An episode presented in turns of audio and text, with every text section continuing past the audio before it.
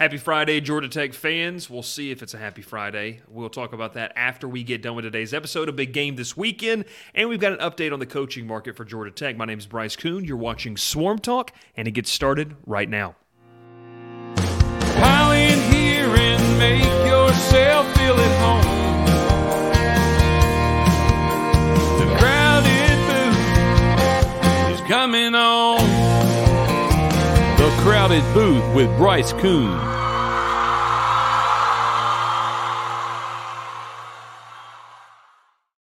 Well, hello everyone, and welcome to today's episode. It's a happy Friday. It's Swarm Talk, talking all things Georgia Tech. My name is Bryce Koon. We got Ralph Leary in the uh, in the we'll call it the studio. This is we'll, we'll call it the digital studio. He's manning all the controls. We got a great show for you today. First off, we're talking coaching updates, and then we're going to get a brief look at what to expect against North Carolina this weekend in Chapel Hill.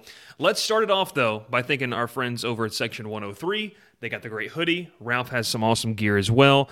Uh, he's not wearing it, but that's okay. But we'll we're going to get some more great stuff continue going on. Basketball season's in full swing. Make sure to get your basketball gear as well. Well, look, it's time to talk coaching search. Uh, we gave an update, you know, about a month ago, month and a half ago, when the firing of Geoff Collins occurred.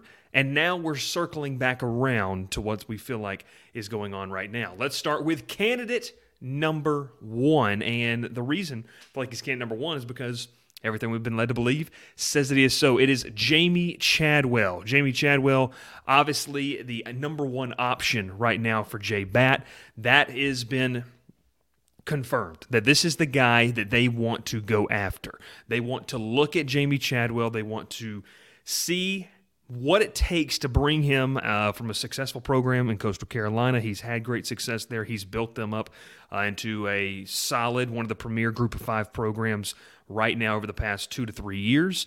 And look, they're in a conference that uh, I know Ralph's going to like this in the background. They're in a conference that's really competitive, and they're going to be facing uh, Ralph's favorite team, the Troy Trojans, we think. I think Troy's cl- clinched. I'm not sure yet. I, I, think Troy's clinched. They haven't yet. South Alabama still has a shot if Troy freaks out over the last two weeks. But anyways, we'll keep this going. But look, Coastal Carolina, you know them, you love them. The the option style of offense that Jamey Chadwell runs, uh, what they're doing up there uh, in not Myrtle Beach. They're not in Myrtle Beach, South Carolina. They're in Conway, South Carolina. But I will say this from a recruiting standpoint, and this is something that I heard from several people when they recruit, so they take the kids on the weekend. Let's just say it's a random weekend. Let's say they're playing Georgia State. Okay. So they take the kids and they show them the facilities. Okay. And, you know, football facilities, everything in between. And then they drive them 30 minutes, show them some more stuff, drive them another 20 minutes down to Myrtle Beach. And that's where they hang out for the whole weekend. They split it up so it doesn't feel like it's a really long drive when in fact it's a shade under an hour to get back to Myrtle Beach from Conway. So that's how they recruit. If you're worried about recruiting, I know a lot of people are. Um, I'm not really worried about the recruiting in this sense. This is a scheme that I think fits perfectly for Georgia Tech. It fits. Uh, it's that bridge between the old guard of the fan base um, and the new guard, which is you don't want to run the option, but you got to find something that you can have an identity with, and I think that's that's really good. Uh, you know go back to it. This is a guy they feel like is the top guy on new athletic director J Batt's wish list. Um, and I think that you have to sit there and say, really currently, there's not an open job at the Power Five level that really makes more sense from a schematic fit and everything that when you put it all together than Georgia Tech. Uh, it almost makes too much sense. So I think that this has got to be the guy that you go into and you say, you got to make him say no. Like, that's got to be the guy. If he tells you no, then you can move down the pecking order. But that's something that I really want to. Um, really, really want to harp on because Chadwell obviously, you know, is a guy that uh, is is still relatively young. Um, you know, he's spent his entire coaching career in this area too, which is huge. Uh, he's won, you know, even if you want to count the Southeast, he's been at like Delta State, he's been at Mississippi College. Um, you know, he obviously built a program in North Greenville, Division two program. Then he makes the jump. Uh, so I just think when you look and see what he does, it's one of the big things. If you go back to my episode talking about what they need, a program builder. And I don't think even the, uh, the the coastal Carolina haters can say, look, he, he went there and he's built them into a solid program, a uh, you know one of the top five. And you just look at it, probably one of the top five group of five programs right now. I mean, he's done a great job with it. If he can translate that to Georgia Tech, uh, this is a team that you know you see the ceiling, you see the the floor of wins at least hit six at Georgia Tech. I mean, six to six to eight wins at least.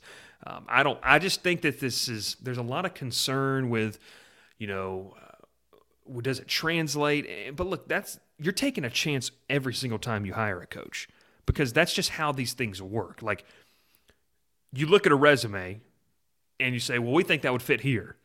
That's a risk. It may not. That happens for everybody. And there's really no sure thing uh, when you're hiring a coach. And the coaches that are sure things are not looking for jobs, most likely. So I think that's one of those things where for Chadwell, uh, this is a guy that has success. He's had um, he's had experience building a program, and I think it translates well. And also too, you know, this is a guy that the thought process is Chadwell's going to want to bring his entire staff, and there's a little bit of a caution, a pushback on that from some fans, and I don't get that uh, because to me, if I'm Jamey Chadwell and I'm sitting in a meeting across from J Batt and some, you know, board members, and there's, well, you know, we want, we, we think we want you to hire these people.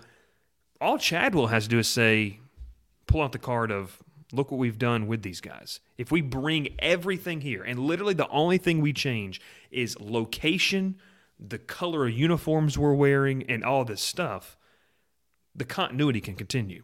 And not to mention as well that there's a thought process as well with Grayson McCall. Uh, obviously, you know, his injury.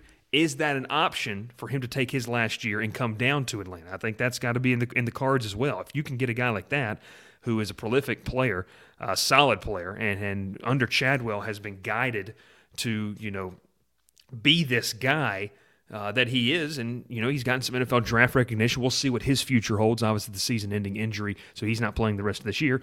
But all that to say, Chadwell's the number one option. This is the guy you have to make say no from schematic fit to being able to build the program. You're not going to go get a flash hire out of this. They're not going after the big name. Deion Sanders is not coming. Lane Kiffin's not coming. Hugh Freeze isn't coming. You better hope Bill O'Brien's not coming. All of these things to say is this is a guy who's built a program. That's what Georgia Tech needs because there's not a lot of a foundation and I said it on the radio yesterday. If you were tuning in over in uh, over in Savannah, it's one of those things. Georgia Tech has a lot of guys on the roster that don't know. They don't even know what it's like to win. They don't know what it's like to win consistently. And so you bring a guy who comes from a winning pedigree. He's won everywhere he's been that helps. It helps a lot. It helps a lot. So let's go to option number two here. And this is the one where I think that we start to get a little more in the gray area. We're going to go option two is Mike Houston. Now, Mike Houston, the head coach at East Carolina, was formerly uh, at James Madison when they won a pair of uh, FCS national championships. When Mike Houston's name was brought up, I felt and I sensed that there was a collective of Oh, well, yeah, it doesn't have, we'll say it, the sex appeal of, of, of other head coaches. But when you look at what Mike Houston walked into when he took over East Carolina, that's another program that has kind of risen to one of the more solid foundational programs in the group of five, a team that, uh, you know, is in a competitive American conference and, and takes on some good teams. But they were bad before he got there, like really bad, like two win bad. Uh, Georgia Tech fans, that's one less win than what you average. You average three. So they had two. So he took over something that was really, really bad. So I will say this the situation that he walked into was really similar to what Georgia Tech is in right now. He turned the program around and he's got them on solid footing. And so, what does that mean for East Carolina? They're going to bowl games. They had an outside shot at making the American Conference Championship until I think last week or a week and a half ago. So, what it means, they're playing meaningful football games the month of October and November. When's the last time you felt like you could say that as a Georgia Tech fan? You just want the opportunity to play meaningful football games in October, November. I'll do some foreshadowing here. You want to do what Brian Kelly said. October is for pretenders, November is for contenders. If you're Georgia Tech, you want that. Mike Houston has got East Carolina to a sense of where they're going to be playing in some bowl games, and I think that Georgia Tech really, really wants to see. Uh, you know, it's a complete rebuild that Mike Houston has undergone at East Carolina. He was 12 and 9 so far in the last two years. Uh, it only saw uh, seven wins in his first two seasons. But I think when you see he what he's done everywhere he's been, and I go back to the resume, he turned around Division two Lenoir-Rhyne to start his head coaching career. They've now become a uh, powerhouse Division two program, and so it's just a guy that can come in and establish. We're going to use a buzzword culture. I know a lot of Georgia Tech fans just freaked out because Skinny Pants McGee used that a lot, but we're going to talk about it here because I got Ralph laughing in the background now. But Mike Houston has instilled that a winning culture at East Carolina. Now, look, I don't think East Carolina is going to challenge for you know the New Year's Six bowl spot, uh, you know, but but what they are doing is I think where a lot of fans for you know the Pirates are, are pretty happy with a chance, to, uh, you know, to go to a, a mediocre bowl game and an opportunity in October to say, look, hey, if this happens, maybe we can find ourselves in a conference championship game. And with the American Conference growing a little weaker, in my opinion, in years to come, maybe they do have an outside shot at making an American Conference championship game. So going to be very interesting to watch that as well. But this is also another guy with you go recruiting. This is a guy who has heavy ties to the Virginia area. He's also very accomplished in the Carolinas. And so, what does that mean? Recruiting. He has a little bit of a footprint in this area already. And then you talk about winning, what he did at James Madison. I mean, look, James Madison made the jump to the Sun Belt this year, did not miss a beat, it feels like. Uh, you know, most teams, FCS wise, when they make the jump, look at Georgia State. You know, look at Georgia Southern. They they struggle. James Madison, I think they're sitting five and five right now, five, six and five, five and six, maybe something like that. Anyways, they had a chance to go to a bowl game at some point. Ralph's flashing up signs. I just probably made gang signs. I don't know what it was, but you know it's Georgia Tech. It's not Georgia State, so we're fine. So let's um let's keep it rolling here with the third and final candidate. Okay, now this one is the one where I, I I'm not I don't know. What, what do we say here, Ralph? I, I meant as Ralph was typing this out, I, I wasn't like, man, that would be awesome. But what I was more was like, I see the connection and why, whether it's true or not, some of the rumors make sense. Willie Fritz is option number three. Obviously, Fritz having a fantastic campaign right now at Tulane. Um, you know, college game day neglected to go down there, but Josh Pate did uh, with the UCF Tulane game. Tulane smacked around SMU last night. Um, and so, you know, this, I think, the first go around when Paul Johnson retired in 2018, there was a lot of smoke with Willie Fritz because it made sense of the transition offensively. You're not running the wing backs, but you still have that option, that kind of spread option type of feel. With Fritz, I want to be careful how I say this coming off a 2 and 10 season last year, here's the irony, folks. You ready for this one? With offensive coordinator Chip Long last year at Tulane, who is the current offensive coordinator at Georgia Tech right now. That's that's pretty interesting.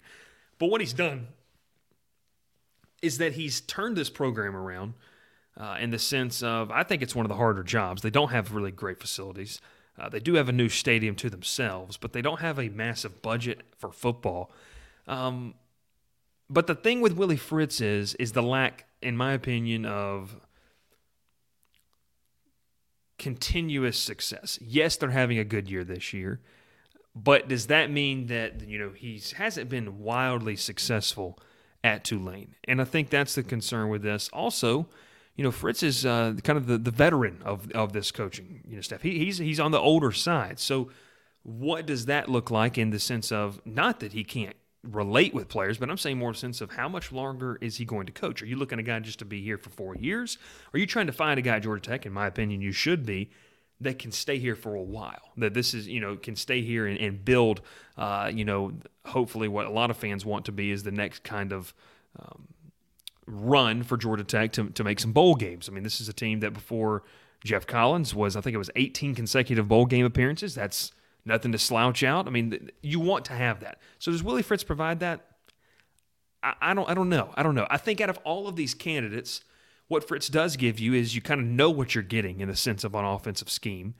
Um, but once again, the pizzazz, the, the, the sex appeal of, of the of the hire, I don't I don't think is there, and that's why we kind of labeled them one through three. Now this is kind of what we're hearing. Obviously, uh, you know this has been kept quiet. Ralph, you can go ahead and take down that option three, Willie Fritz, but this has obviously been kept quiet, and J Batt's keeping this very very close to the vest.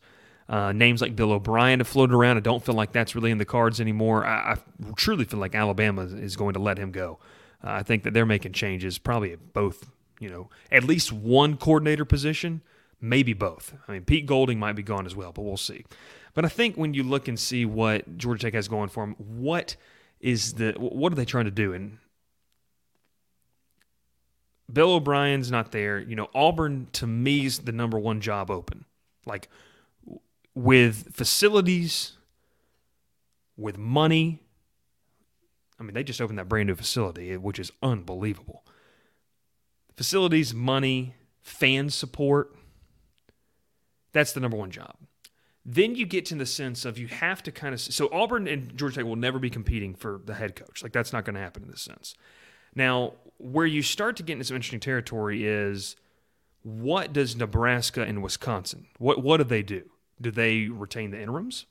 Do they say Mickey Joseph and Ralph giving the name of Wisconsin's interim head coach because it's their defensive coordinator that a lot of people felt like could you know be a head coaching candidate? But did they decide to go with their interims? That allows more names to be on the market. Uh, a couple other coaching changes that you know could be happening. Could Ole Miss have an open spot if Lane Kiffin decides to go. Uh, Jim Leonhard is the Wisconsin interim coach. He was the DC. So Jim Leonhard and um, you know Mickey Joseph are those two guys that would stay. You know, have those interim tags removed. We'll see. You know, Matt Rhule has been rumored to go out to you know, Nebraska or Wisconsin. So w- what does that look like? But going back to it, Ole Miss could have an opening. That's another program that is going to be on top of Georgia Tech in the pecking order. So it'll be interesting to watch that as well. And then I'm going to hurt Ralph's feelings um, West Virginia let go of their AD. And that was the ties with Neal Brown, who was a hot up and coming coach uh, out of Troy. You know, had, I think Ralph, correct me, because Ralph will correct me here, a pair of upcoming, a pair of double digit win seasons, including did he win a Sun Belt title or did he he did win a Sun Belt title? Three double digit win seasons. He gets a job West Virginia, and it just I think Neal Brown's a great coach. It just has not worked out. Like it just just a lot of different things haven't worked out for him there. So West Virginia, that's a program where I think you could see almost equal footing. They could compete. They would be looking at coaches on the same playing field as Georgia Tech. You know, what where do they go from there? You have to ask yourself that question. Other jobs around the country, I think Colorado is not really going to be looking at same head coaches as Georgia Tech has. I think there is a big name that um, is not being talked about for the Colorado job that it's going to be very interesting. I'll say this too. I think there's some still some really really big names, and you saw it. Uh, I think the next round live over in Birmingham dropped with the Auburn job uh, and Dabo Swinney. Uh, I will say though that Ralph Leary had that first, so we're just going to give Ralph credit on that. Arizona State, they're amid a bunch of sanctions, so what what's going to happen there? All this to say is that I think Georgia Tech has to make Chadwell say no, and in order to kind of get the ball rolling, this is something that has to happen, and we're going to talk about this next week. Has to happen fairly quickly because you're playing your 11th game of the season on Saturday. We'll get to that here in a second. You're going to turn around and, uh, you know, go to the slaughterhouse next week. If it's Chadwell, now this is just my thought process, and I'm just talking out loud here. If it's Chadwell, I imagine that he would be named the Sunday or Monday after conference championship weekend. Because typically you're going to see these head coaches coach in their conference title game. I think it's, and, and you can let me know down in the comments if that is rare to happen. But in this scenario, I feel like it's not. So he coaches in the conference title game, uh, and then someone takes over in the interim, whatever bowl game Coastal Carolina goes to. That allows Chadwell to get there you know, decide what he wants to do staff wise, if he wants to retain some of the recruiting staff, to be able to have a signing day, to be able to hit the transfer portal. So it's going to be very interesting. We're going to talk about how does Georgia Tech plan for the month of December uh, next week, because there's a lot of moving parts, including a uh, a quick list of some guys that I feel pretty confident they're going to enter the transfer portal and leave Georgia Tech. But yes, very interesting to see that as well. Um, and going back to what Ralph said about Neal Brown, he's got the stats right here 35 and 16 at Troy, 23 9 and 9 in the Sun Belt Conference. So obviously a lot of success. Uh, I have no doubt that Neal Brown will find a job somewhere. Uh, you know, after if, if, if he is let go at West Virginia, we're going to have to wait and see with that. But as we kind of wrap up the coaching talk, we move into the preview against North Carolina. Um, Georgia Tech needs an offensive minded coach. And I think that we're going to have to see that. You got to have some type of identity offensively. How bad it's been, I mean, they are awful offensively. It's not. It's it's horrible. I mean, it's like 16 or 17 points a game you're averaging, and because of that, um, Ralph, go ahead and throw it up there. What to expect against North Carolina this weekend? Well, here's what I expect. You know that saying, or, or, or let's say like this. You know when you were, it's almost Thanksgiving, and you know when you would go play backyard football at your grandparents' house. All the cousins are over, everyone's having a good time, and you're playing, and maybe you're the biggest kid there, and you knock out little Johnny. Now you're about 12 years old. You know, you you you're the biggest, you're the oldest cousin, and little Johnny's just five. And little Johnny comes around the corner. He's having a great day. He's enjoyed some green bean casserole. He had some sweet potato souffle. And man, he thinks he's going to score the first touchdown of the Turkey Bowl. And you, your 12 year old self, you just deplete him. You, you just take him right off of his feet. Uh, that's going to happen on Saturday. But also, what happens afterwards?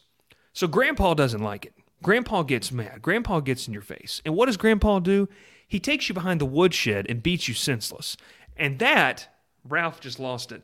That is kind of the epitome of what's going to happen in this football game.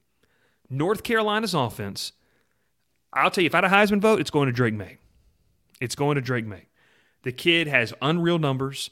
He is going to probably be uh, on mock drafts when he comes, becomes eligible the number one quarterback available. I mean, this kid is unbelievable. The problem is North Carolina doesn't really have a great defense. The spread on this game, I believe, is around 22, 23 points. And the only reason it's that generous is because of the lack of defense North Carolina has. But the problem, ding, ding, ding, ding, bling, bing, bing, bing, bing, boom, boom, boom, bang, bang, bing, bong, bing, bong. The flashing news here, folks. Georgia Tech has an awful offense. Terrible. Like, 120th. Like it's it's terrible. So in this sense, I don't I just don't feel confident enough. Obviously, with Taisun Phommachanh having to play this game and Zach Gibbs playing this game, to even give them a chance, I'm taking North Carolina and the points in this. I think the Tar Heels uh, cover. Uh, so it's going to be really, really interesting to see kind of what goes on. And, uh, you know, we'll see. We'll see what happens in this game. Um, you want to see the kids fight, obviously, but man, the season just needs to be over. This the season just needs to be over because I don't. I think next week there shouldn't even be a spread. You know how the FBS, FCS games don't even have a spread sometimes. I think that should be the case. We may not even preview the game next week. Um, I mean, I'll talk with Palmer Thombs on the phone about it, but you know, we're probably not even going to preview it. So that's what I expect North Carolina. I don't think this game's going to be close. I think the Tar Heels are well on their way uh, to, you know, trying to find a spot in the New Year's Six Bowl and maybe win themselves an ACC title against Clemson. We'll see. But hey, that's all the time we have for today. I know that some of you didn't like the show. I know that some of you you're in your feelings a little bit. You said, "Hey, he was mean about my program." No, this is a dose of reality. This is where you are. We're just being truthful. Also, for the lovely folks that like to watch the content and read the content, hey, check us out at thecrowdedbooth.com. Join the Discord link down below. And last but certainly not least, no one's stealing your content. People have sources. People get to talk to people. It's public knowledge. Thanks so much. We'll catch you next time. This has been another episode of The Crowded Booth. We'll catch you next time. See you on Sunday. Pile in here and make yourself feel at home. The Crowded Booth is coming on. The Crowded Booth with Bryce Koon.